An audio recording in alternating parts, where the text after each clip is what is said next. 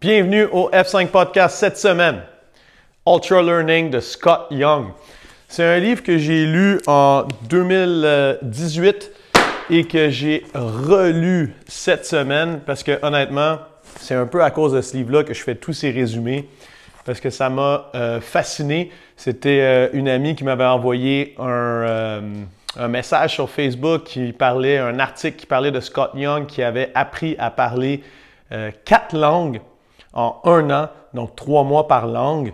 Et je me suis dit, wow, ça a piqué ma curiosité.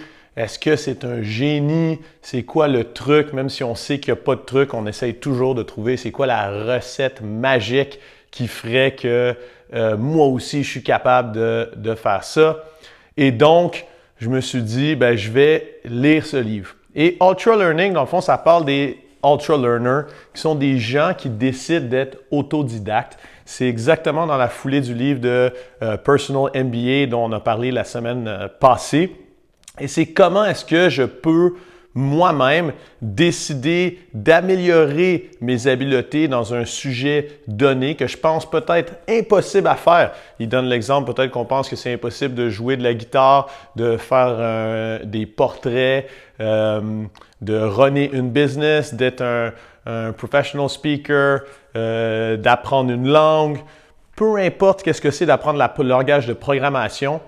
Et lui, dans le fond, cet homme-là, Scott Young, qui est un gars de Vancouver, il, s'est porté sur le sujet et de se demander est-ce que c'est possible dans, son, euh, dans sa vie, lui, après avoir fait son bac, d'aller chercher un, un, bac à l'université du MIT en programming et de rien payer, de juste le faire en ligne.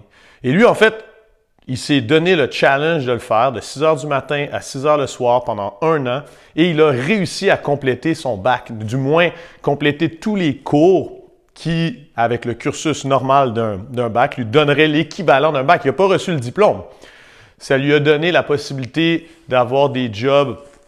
Euh, il s'est fait appeler un peu partout, là, même par le gouvernement de la Chine pour euh, améliorer leur système d'éducation, euh, par Google, tout ça qu'on dit, parce qu'il a documenté son, le, procédé, processus, son processus, dans le fond. Il se filmait pendant qu'il faisait les examens pour montrer qu'il trichait pas, tout ça. Et ils ont dit, si tu es capable de faire ça en un an, alors que normalement ça prend quatre ans d'être capable de le faire, on veut que tu travailles pour nous. Et lui, pour finir, il, ça l'a vraiment questionné sur le fait, est-ce que c'est parce qu'il a un cerveau spécial ou est-ce que tout le monde peut devenir un ultra learner? Donc, c'est pour tous faut juste oser d'y croire et s'éduquer sur le sujet, un peu comme dans tout. Exemple, euh, pour être capable d'apprendre à parler une langue en trois mois, lui, ça a été son prochain, euh, son prochain euh, sujet d'étude, voir s'il était capable de le faire. Faut juste avoir des trucs. Lui, il se met en immersion complète. Il n'a pas le droit de parler euh, sa langue, donc l'anglais. Il est obligé de parler en français. Il utilise la technologie. Donc maintenant, il a accès avec son cellulaire à un dictionnaire. S'il lui manque un mot, il s'en va le chercher. Euh, il utilise des cours de grammaire aussi, tout ça. Et en trois mois, il est capable d'apprendre euh, cette langue. Donc quand quand j'y pense, d'ailleurs, c'est un peu comme ça que j'ai appris à parler anglais. J'ai jamais pris de cours pour apprendre à parler anglais. Je me suis juste immergé avec mes, coéquipiers en voix. Je leur ai demandé de m'enseigner un nouveau mot dans trois nouvelles phrases par jour. Et par, quand j'ai décidé de le faire après un été, j'étais fonctionnel en anglais. Ça a continué à s'améliorer. Et maintenant, c'est quelque chose que j'utilise dans, euh, dans ma vie euh, tout le temps. Donc, il a étudié énormément de Ultra Learner pour se rendre compte un peu que le Ultra Learning, ben, c'est une stratégie. C'est c'est pas la solution à un problème, c'est une stratégie euh, d'apprentissage. C'est une stratégie autodidacte et non euh, une question de où on étudie. Il parle aussi beaucoup, euh, comme dans Personal MBA, qu'il n'y a pas besoin nécessairement d'être sur place ou dans cet environnement universitaire pour avoir des apprentissages, bien qu'il y a des gens qui préfèrent faire ça et il ne dit pas que c'est mauvais. Ultra learning aussi avec le mot ultra, ça veut dire que c'est intense. Ça veut dire qu'on essaye de le faire pas nécessairement euh, full-time, ça peut être fait part-time, mais quand on le fait, on est ultra focus. Il y a des stratégies d'ailleurs sur le focus et on a vraiment l'objectif d'apprendre. On n'est pas en train de procrastiner en regardant un documentaire et peut-être qu'on apprend quelques euh, petites choses qu'on connaissait, euh, qu'on connaissait pas. Ben, pourquoi est-ce qu'on voudrait être un ultra learner? Ben, pour notre job, ça peut être parce que Exemple, on est, on entraîneur, on a peu de connaissances en anatomie et on veut faire l'équivalent d'un cours universitaire en anatomie, physiologie et biomécanique pour être un meilleur entraîneur. Et on n'a pas nécessairement le temps d'arrêter, donc on va se donner d'arrêter notre job euh, dans ce moment. Donc, on va se donner, exemple, une heure par jour, cinq jours semaine, pendant six mois pour aller chercher cette information-là. Ou ça peut être aussi par le fait que pour s'épanouir personnellement, on a toujours voulu faire de la musique, on n'a jamais pu le faire. On a toujours voulu être capable de dessiner, on n'a jamais pu le faire, de peindre, peu importe, de comprendre une autre langue. Ça nous permet de s'épanouir, d'utiliser la stratégie du ultra learning pour aller chercher cette connaissance-là.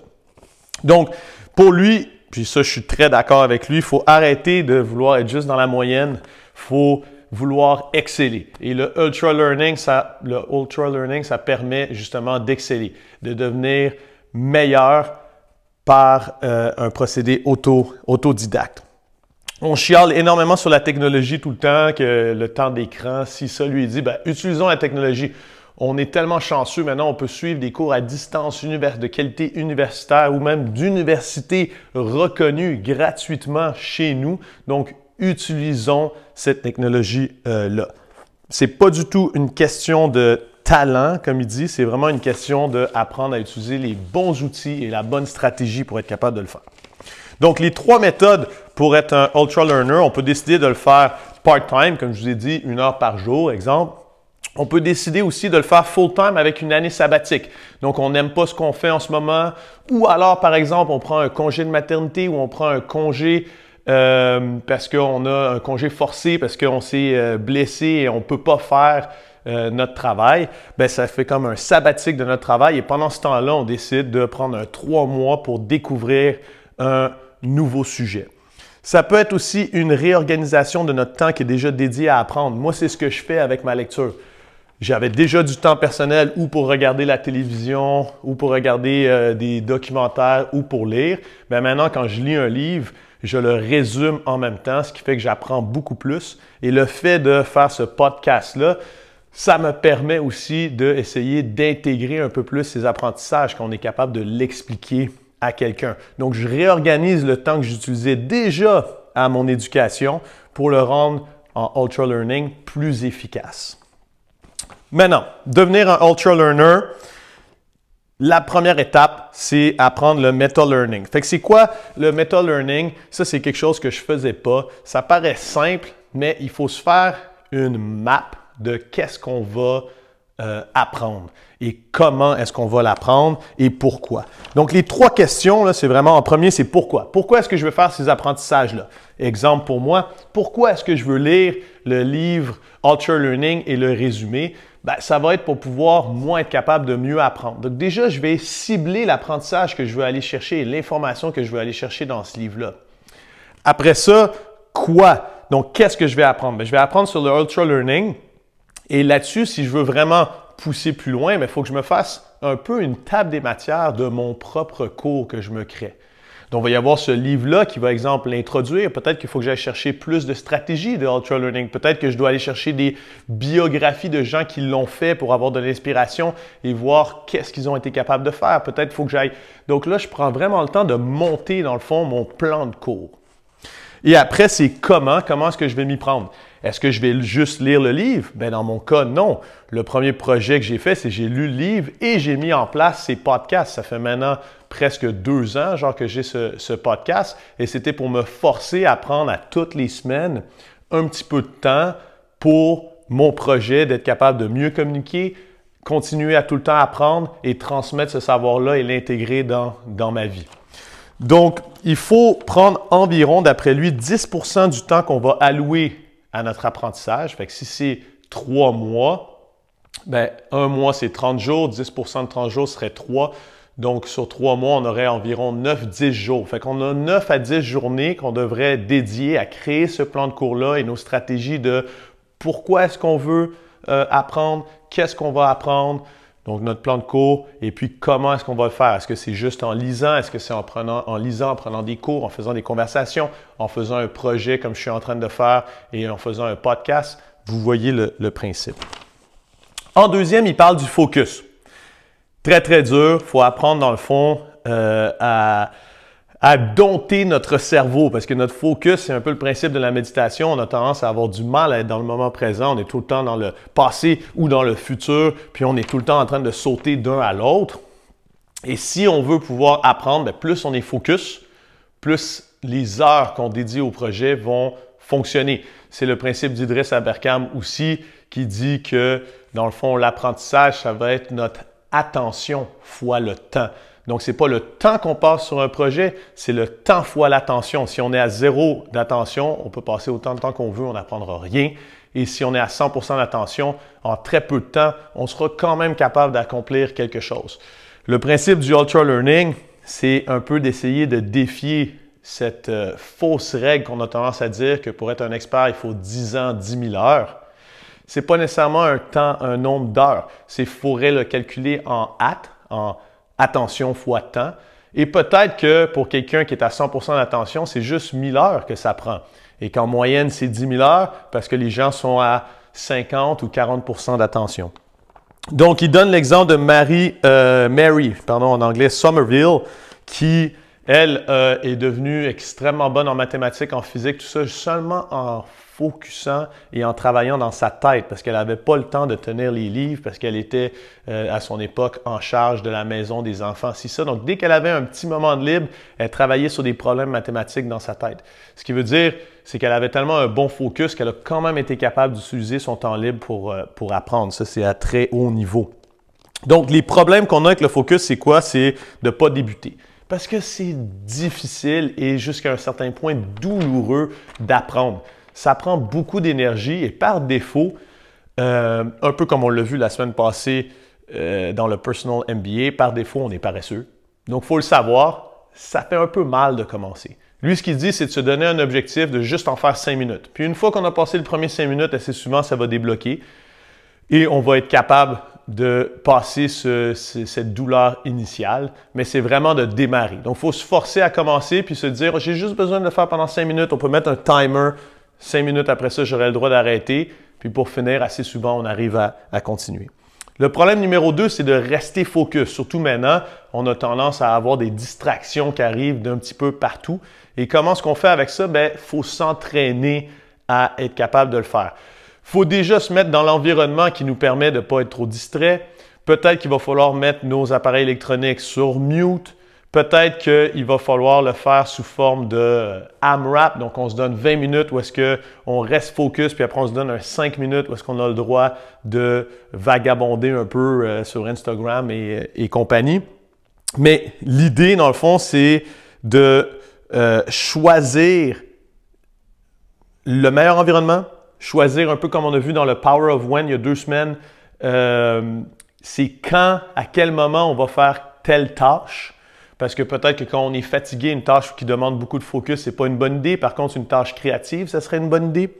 Et après, c'est d'apprendre à euh, constamment se recentrer. Juste savoir que c'est un défi pour tout le monde d'être concentré et donc c'est normal d'avoir l'esprit qui décroche un petit peu. Il faut juste s'en apercevoir rapidement puis le ramener sur le focus, prendre des pauses s'il faut, mais continuer à le travailler. Et vous allez voir, avec la pratique, ça s'améliore. Moi, quand je lisais, c'est souvent ce qui se passait. Après deux, trois minutes, je me mettais à penser à qu'est-ce qu'il fallait que je fasse après ou quoi que ce soit. Puis à force de constamment recentrer mon esprit, si j'arrivais à passer le 10 ou 15 premières minutes, j'arrivais après à faire une heure de lecture en étant vraiment focus sur ce que je lis.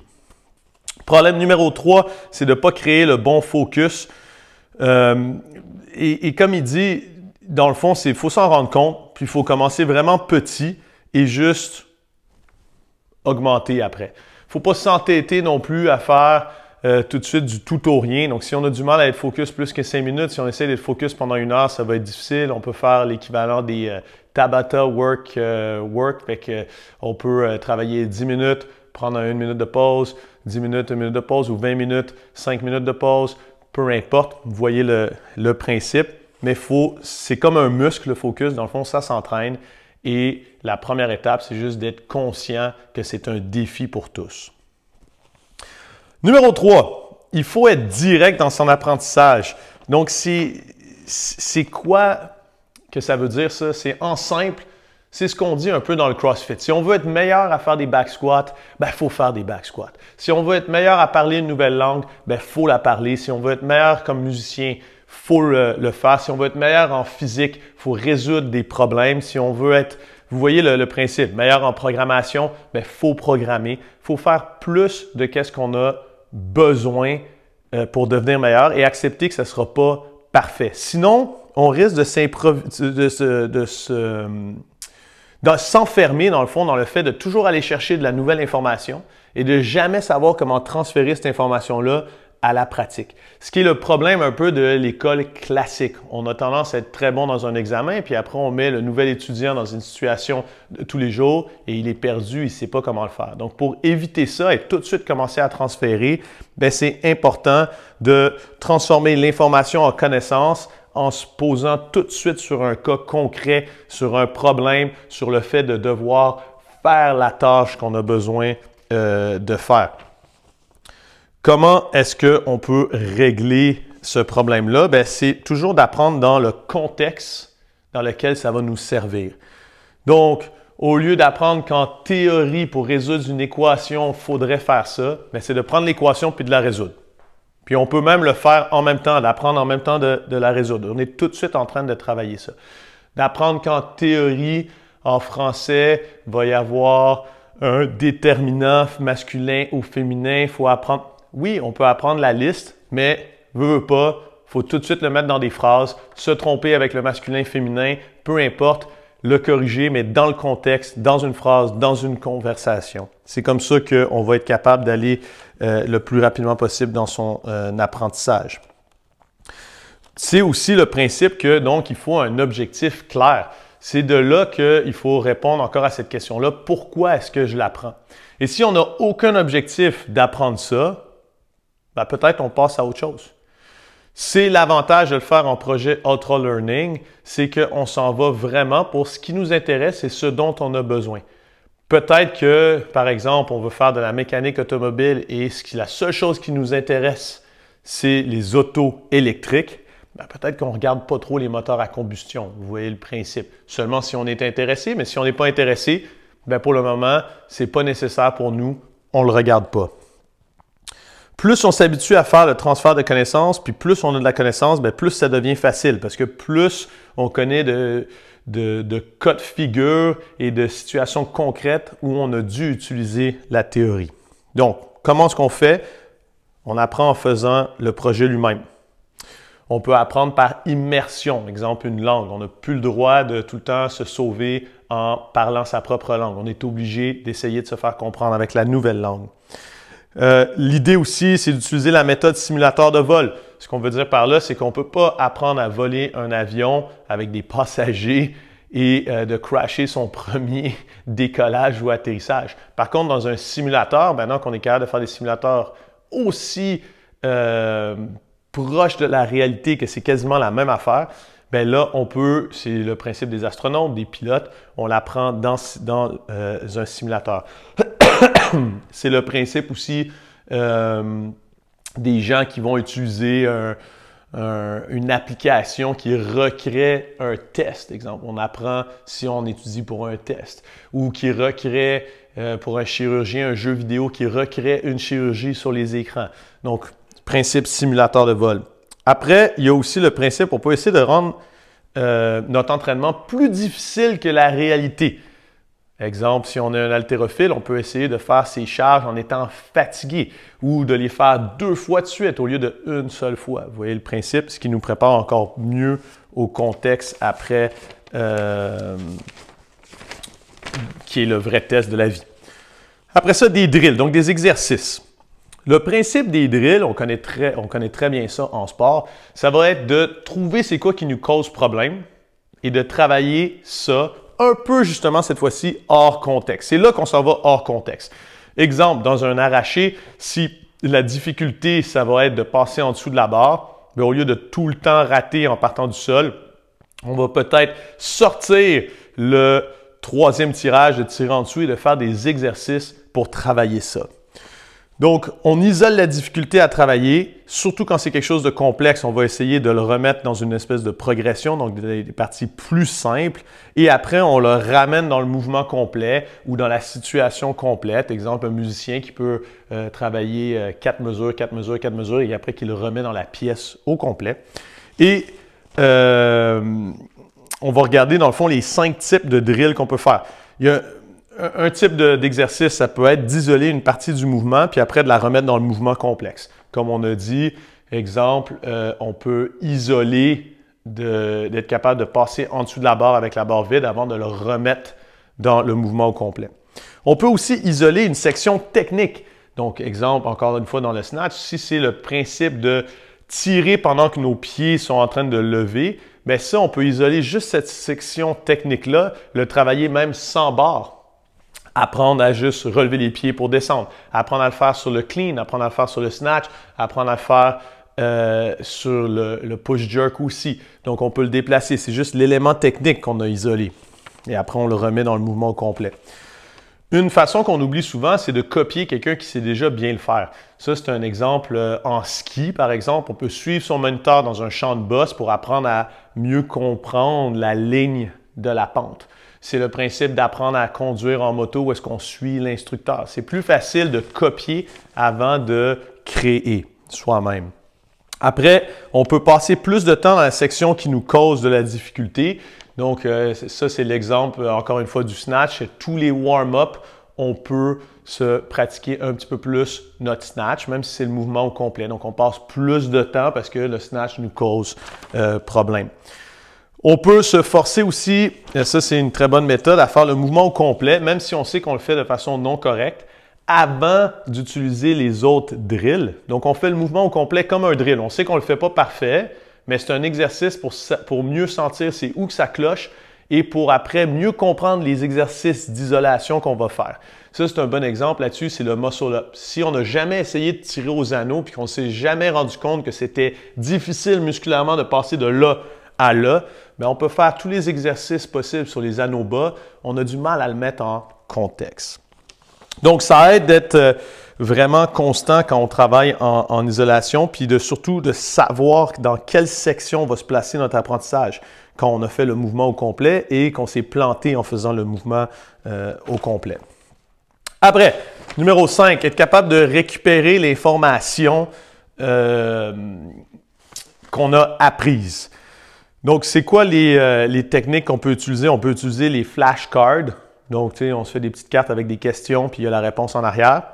On peut simplement aussi se dire, euh, ça c'est du euh, free recalling en anglais qu'on dit. Donc, on peut se dire, OK, sans regarder mes notes, je vais te dire tout ce que je connais sur tel sujet. On peut aussi prendre des notes sous forme de questions. Donc, ce qu'on peut dire, c'est comment est-ce qu'on fait le troisième tirage du snatch, point d'interrogation, page 33. Fait que dans le manuel de CrossFit, à la page 33, on parle, ce qui n'est pas vrai, là, mais on parle du snatch. Au lieu de donner la réponse dans mes notes, ben, je me pose la question, puis j'essaie comme ça de m'en rappeler quand je relis mes notes. Et sinon, j'ai la référence où est-ce que je peux aller euh, vérifier. On peut se faire un défi personnel d'expliquer ou d'enseigner justement le snatch à quelqu'un avec un bâton de bois. Ça, c'est une très bonne façon aussi euh, de récupérer l'information puis de s'assurer de l'avoir compris. Et on peut faire une map de nos apprentissages sans ouvrir le livre. Fait qu'on pourrait faire un dessin avec tous les le premier tirage, deuxième tirage, troisième tirage euh, du snatch et l'expliquer. Euh, il faut, dans le fond, se forcer à se souvenir de l'information sans nécessairement avoir le recours aux notes. L'effort de s'en souvenir, puis le struggle, c'est normal, on va vraiment euh, un peu bégayer, ça va être difficile de, de, de s'en rappeler, puis ça serait vraiment facile de juste dire Ah oui, c'est ça, tu sais, euh, en lisant la phrase dans le livre. C'est là que on fait justement cet effort de récupération, qu'on va solidifier notre apprentissage. Puis ça, il faut essayer de le faire euh, rapidement euh, après avoir appris. Pas trop vite, parce que sinon c'est trop facile. Puis si on le fait trop tard, ben, ça devient quasiment impossible. Fait que des fois, ça peut être le lendemain, avant de commencer notre journée, on peut essayer de se rappeler de tout ce qu'on a vu, ou ça peut être euh, après notre lunch. On voit le, principe là-dessus. Euh, le feedback. Le feedback, plus on reçoit de feedback, bien, plus on apprend, ça c'est clair. Le type de feedback qu'on a besoin, bien, le feedback a style une note. Fait qu'une note générale, ouais, tel snatch était mieux que l'autre. On ne dit pas spécifiquement pourquoi, mais on sait que c'était mieux ou lui était moins bien. L'autre type de feedback, ça peut être spécifiquement, tu as mieux fait ton troisième tirage, tu es arrivé plus rapidement en dessous de la barre. Ou alors, tu as moins bien fait ton troisième tirage parce que tes pieds se sont décalés, ça a fait que tu as reculé. Exemple. Et l'autre, le dernier type de feedback, c'est OK, dans tel mouvement, ce que tu as besoin de penser, c'est de tirer les coudes vers le haut quand tu essaies d'aller en dessous de la barre. Donc, ça, c'est la solution. C'est les trois types de feedback qu'on a. Un peu de délai avec le feedback semble être une bonne idée. C'est sûr que très intense pendant une pratique, mettons de 5 à 10 minutes, recevoir comme un shotgun de feedback, ça peut être bénéfique. Comme à toutes les répétitions, même pendant, on reçoit du feedback. Après ça, il faut laisser l'athlète filer et ressentir le mouvement et d'avoir des délais entre le feedback. Donc, exemple, je peux laisser la personne faire une série de 5, puis revenir la voir à l'autre série et consolider ses sensations avec du feedback. Comme ça, la personne commence à prendre contrôle aussi du mouvement un peu plus. Ça, c'est euh, bénéfique. Euh, pour que le feedback soit utile, il faut que la tâche soit difficile, mais pas impossible. Ce que je veux dire par là, c'est que si on prend un champion d'haltérophilie puis on lui donne juste du feedback avec le bâton de bois ou la barre vide, ça se peut que ce soit pas très utile parce que c'est trop facile pour lui et la qualité de son mouvement est déjà bonne. Si on commence à aller vers 80, 85, 90% de son max, il y a des bonnes chances que là, le feedback soit utile. Si on lui donne du feedback lorsqu'il essaye son max à 105% et qu'il rate, peut-être là, c'est trop difficile et donc il n'est pas très réceptif au feedback. il faut trouver aussi le flow de travail qui va challenger l'athlète et qui va rendre le feedback utile. Il faut aussi euh, éliminer les réussites ou les échecs qui ne sont pas liés à nos décisions. Ce que ça veut dire par là, c'est que si, euh, si par exemple on a réussi un, snatch, parce qu'on est dans l'exemple du snatch, avec beaucoup plus lourd que d'habitude, parce que euh, la barre, euh, la barre a changé ou la plate qu'on a mise, on n'était pas au courant euh, du poids, donc euh, mentalement, on pensait que c'était plus léger, puis on a quand même réussi. C'est pas vraiment quelque chose qu'on a fait, c'est quelque chose qu'on n'a pas fait que relié à ce, résultat-là. Donc, ça sert un peu à rien de recevoir du feedback. Bien, sur celle-là, tu l'as bien eu. Ce, serait plus du feedback sur qu'est-ce qui s'est passé ou sur la situation. C'est un peu plus facile à comprendre dans un autre euh, contexte. Comme exemple, si le podcast que là, je viens de faire aujourd'hui est repris par quelqu'un qui a beaucoup, beaucoup de followers et qui le poste, et que là, j'ai six fois plus de views sur ce podcast-là, c'est pas nécessairement parce que le livre que j'ai choisi était plus intéressant que les autres. C'est hors de mon contrôle. C'est il y a quelqu'un qui l'a reposté. Vous voyez le principe? Donc là, c'est mieux de savoir du feedback sur le fait qu'il y a quelqu'un qui l'a reposté et non du feedback sur Wow, tu as choisi un livre vraiment intéressant parce que les gens euh, l'ont plus aimé. Après ça, on parle de la rétention. C'est normal que c'est difficile la rétention, on oublie avec le temps. Ça, c'est 100% euh, normal. On a tendance à oublier, puis on a tendance à faire des mélanges de connaissances entre les anciennes connaissances et les nouvelles. Puis on a tendance aussi à oublier c'est quoi le trigger qui nous permettait d'accéder à nos connaissances. Fait comment est-ce qu'on peut faire pour prévenir, dans le fond, que nos connaissances deviennent un peu euh, passées date? Bon, ben, à intervalles réguliers, si on utilise cette connaissance-là, on va la maintenir. Exemple, la langue. Fait que si je parle pas anglais pendant les dix prochaines années, je vais perdre de mon anglais. Si je me force, par exemple, je peux l'utiliser euh, par Zoom, par FaceTime, à parler anglais avec quelqu'un de façon régulière. Ça peut être, euh, exemple, dans cet exemple-là, une fois par semaine ou une fois par mois d'avoir une conversation de deux heures. Bien, je vais maintenir beaucoup plus.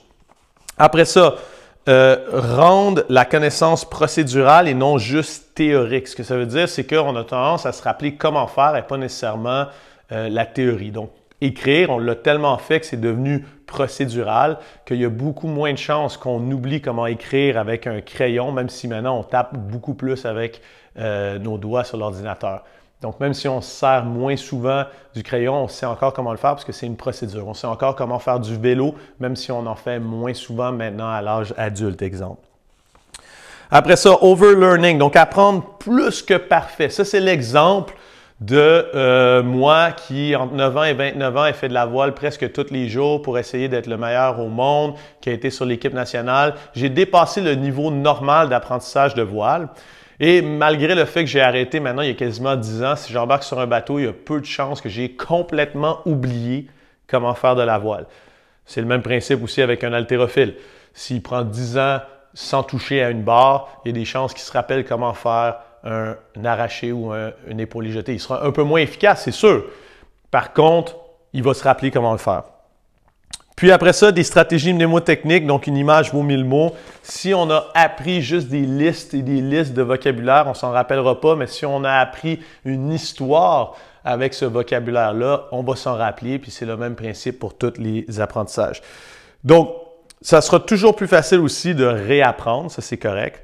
Et ce qu'il faut faire, c'est que quand on a appris quelque chose, il ben, faut se faire une stratégie de est-ce que j'ai besoin de maintenir cet apprentissage-là? Et si oui, comment est-ce que je vais faire pour le maintenir? Comment est-ce que je peux mettre dans mon horaire de maintenir la capacité d'être capable de parler euh, espagnol ou anglais, exemple, ou de mieux dessiner ou quoi que ce soit? Puis après, sinon, il y a des choses que je peux accepter que dont je n'ai plus nécessairement besoin. Euh, donc, c'est correct si je le perds. Par exemple, euh, on n'a pas besoin dans la vie de tous les jours d'encore savoir marcher à quatre pattes. Donc, c'est pas grave si les enfants oublient comment marcher à quatre pattes parce que c'est pas quelque chose qui va leur, euh, leur servir. Oublier d'apprendre à marcher, c'est un problème. On voit le principe. Numéro 8, l'intuition. Si on connaît énormément de choses, on peut utiliser son intuition pour régler des problèmes. Donc, si on connaît euh, plusieurs, dans le fond, euh, programmations pour rendre quelqu'un fort, comme en haltérophilie, en powerlifting, méthode euh, Westside Barbell, méthode euh, Wendler, méthode... Il y a plus de chances que notre intuition pour rendre quelqu'un fort, exemple en gymnastique, soit bonne, parce qu'on est capable de croiser beaucoup de connaissances pour être capable de régler ce potentiel problème-là. Comment est-ce qu'on fait pour améliorer de plus en plus notre intuition? Bien, si on est face à un problème qui est très difficile, il faut continuer à essayer de régler le problème, même si la réponse ne nous vient pas tout de suite. On peut y revenir une autre journée ou une semaine plus tard, mais on travaille notre intuition quand on fait ça. Après ça, pour comprendre quelque chose, ben, c'est une bonne idée d'essayer de le prouver. C'est le principe de Einstein pour essayer de comprendre euh, ce qui se passe avec la lumière. Ben, il a essayé de prouver que par exemple, dans notre espace, le chemin le plus court entre deux points, mais en fait, c'est une courbe parce que le plus rapide, c'est la vitesse de la lumière, puis la lumière courbe légèrement à cause de la gravité de l'objet, euh, du gros objet qui est proche. Vous voyez le, principe, en essayant de prouver, ben, il l'a mieux compris. Euh, un exemple simple, c'est si vous essayez, si vous voulez savoir c'est quoi une bicyclette, puis vraiment comprendre un vélo, c'est comment, sans regarder un dessin de bicyclette ou votre bicyclette, prenez un crayon, commencez à tout dessiner avec une bicyclette avec le plus de détails possible. Où est le pédalier, où sont les freins, euh, les gears, euh, les rayons, tout ça. Puis après ça, vous allez vous rendre compte de où est-ce qu'il vous manque de la connaissance, puis que vous ne connaissez pas vraiment de la bicyclette. Là, après, vous pouvez aller voir, puis apprendre. C'est un peu le même principe si on est mécanicien, si on est capable de dessiner tout l'intérieur du moteur, versus moi qui ne serais pas capable de le faire. Après ça, pour l'intuition, il faut tout le temps utiliser des exemples concrets. Exemple, euh, je me rappellerai toujours quand je travaillais à Turbo Machines, euh, mon, boss était très bon à donner des exemples concrets. Il y a quelqu'un qui m'avait posé la question de quelle est l'humidité relative de l'air qui sort du compresseur euh, X qu'on vendait. Et j'avais aucune idée. je pensais qu'il fallait le calculer, si, ça. On m'a dit, ben, c'est le même principe qu'une éponge. S'il y a le moindrement un peu d'humidité dans une éponge, quand on la squeeze, comme un compresseur fait avec l'air, il y a tout le temps de l'eau qui va tomber. Donc, ça veut dire que quand elle est squeezée, c'est quoi l'humidité relative de l'éponge? C'est 100% Donc, s'il y a le moindrement un peu d'humidité qui rentre avec l'air qui rentre dans le compresseur, quand l'air est comprimé, l'humidité relative est à 100 Mais un exemple concret comme ça avec l'éponge fait qu'on comprend très facilement cet exemple-là et notre intuition est bonne. Après ça, il faut savoir qu'il ne faut pas se duper soi-même et on est la personne la plus facile à duper. Ce qu'on veut dire par là, c'est qu'on pose des questions qui ont tendance à répondre juste aux réponses qu'on veut avoir, donner juste les réponses qu'on veut avoir. Exemple, si je vous donne la suite de chiffres 12, 16, 20, 24, puis je vous dis donnez le chiffre suivant, vous avez le droit de me poser autant de questions que vous voulez. Bien, la plupart des gens vont, euh, en fait, à chaque fois que vous me donnez un chiffre, je vais répondre oui ou non. Donc, si quelqu'un me donne le chiffre 26, comme la plupart des gens vont faire, je vais dire oui. S'il donne 28, je vais dire oui. Donc là, après, ils vont dire, OK, ben j'ai compris, la suite, c'est plus 2 à chaque fois. Puis je vais dire, ben non, la suite, c'était tous les chiffres qui étaient plus grands que 10. Il aurait fallu poser d'autres questions que juste pour valider notre première intuition. Donc, par exemple, il aurait fallu dire 8, puis là, j'aurais dit non. Il aurait fallu dire 9, j'aurais dit non. Il aurait fallu dire 10. Là, c'est, euh, j'aurais dit oui et non. Il aurait fallu dire 11. Là, j'aurais dit oui. 12, j'aurais dit oui. Puis là, on aurait pu voir que dans le fond, la limite, c'était à 10. Vous voyez le principe. Donc, poser le plus de questions, même si c'est des questions qui ont l'air à la base stupides et évidentes, c'est très important si on veut pouvoir utiliser son intuition. Après ça, l'expérimentation. Ben, l'expérimentation, c'est la meilleure façon d'apprendre et c'est la meilleure façon de passer de juste de l'information qu'on sait à de la connaissance. Donc, comment utiliser cette information-là dans la vie de tous les jours pour vrai. Et pour ça, il ben, ne faut pas avoir peur de faire des erreurs. Il faut toujours essayer et apprendre et savoir que l'expérimentation, ben, c'est la clé de la virtuosité. Il n'y a personne qui est devenu bon dans quelque chose sans expérimenter. Donc, il faut expérimenter quoi? Les méthodes d'apprentissage. Il faut expérimenter quoi? Les techniques utilisées. Et il faut expérimenter aussi le style. Donc, il faut commencer par copier avant de créer, ça on en a déjà parlé. Une autre façon aussi d'expérimenter euh, une fois qu'on, ben, c'est de copier des méthodes différentes. Une autre façon, ce serait quoi? Ben, ça serait d'ajouter des contraintes. Donc, par exemple, euh, le snatch, si je veux expérimenter des nouvelles méthodes, je peux ajouter des contraintes, je peux changer la barre. Je peux euh, partir des blocs. Je peux devoir le faire après avoir fait un 400 mètres de course. Je change les contraintes. On peut découvrir aussi des, des liens avec des connaissances qui ont à peu près aucun lien logique entre elles. Donc là, ce qu'on veut dire, c'est qu'il ne faut pas avoir peur si on veut expérimenter, d'expérimenter avec des choses qui ont, à premier abord, pas rapport. Donc si je suis un crossfitter, faut pas que j'ai peur de, exemple, aller faire de l'escalade. Parce que peut-être que je me dis, ah, mais il n'y a jamais des trucs qui ressemblent à l'escalade dans le CrossFit. Ça va me faire peut-être découvrir une technique qu'on utilise en entraînement en escalade ou même genre en escalade de bloc qui pourrait me permettre d'améliorer ou de découvrir comment faire des euh, pull-ups mieux, par exemple. Et après, explorer les extrêmes. Quand on explore les extrêmes, ça nous permet toujours aussi de voir la situation complètement euh, différemment. Comment est-ce que je vais démarrer mon premier projet de Ultra Learning si ça vous intéresse? Bien, la première chose, je vous rappelle, ben, c'est faire de la recherche. Environ 10% du temps qu'on va allouer à notre euh, projet, ça doit être de la recherche et notre map. Et dans le fond, qu'est-ce qu'on veut apprendre, pourquoi est-ce qu'on veut l'apprendre, puis comment est-ce qu'on va l'apprendre. Après ça, on va se faire un plan et un horaire, comme si on allait, dans le fond, à l'école. On exécute le plan. On va review, c'est bien important, les résultats et se donner du feedback, demander du feedback aux autres. Et comme ça, si on a le temps, on peut même améliorer notre plan. Et quand on a terminé, ben, qu'est-ce qu'il faut qu'on fasse? Ben, il faut qu'on choisisse, est-ce que je veux juste conserver cette nouvelle habileté que, j'ai ou cette nouvelle connaissance que j'ai, ou est-ce que je veux décider de devenir, euh, ben, de raffiner, donc devenir un master de ça, et je vais faire un prochain projet d'ultra learning pour aller encore plus en profondeur dans ce sujet-là. Et L'objectif, dans le fond, c'est de redonner une priorité à l'apprentissage. Ce n'est pas parce qu'on a fini d'être sur les bancs d'école qu'on va arrêter d'apprendre. Il y a plein de méthodes pour apprendre. Il n'y a pas juste les livres, bien sûr, et je vous encourage fortement à vous, euh, à vous créer un projet d'ultra learning euh, cette année sur quelque chose que vous avez toujours voulu apprendre. Ça n'a pas besoin d'être relié au travail, c'est relié aussi juste à la passion d'apprendre parce que c'est cool. Et parlez-moi-en, j'ai hâte d'avoir de vos nouvelles. À la semaine prochaine.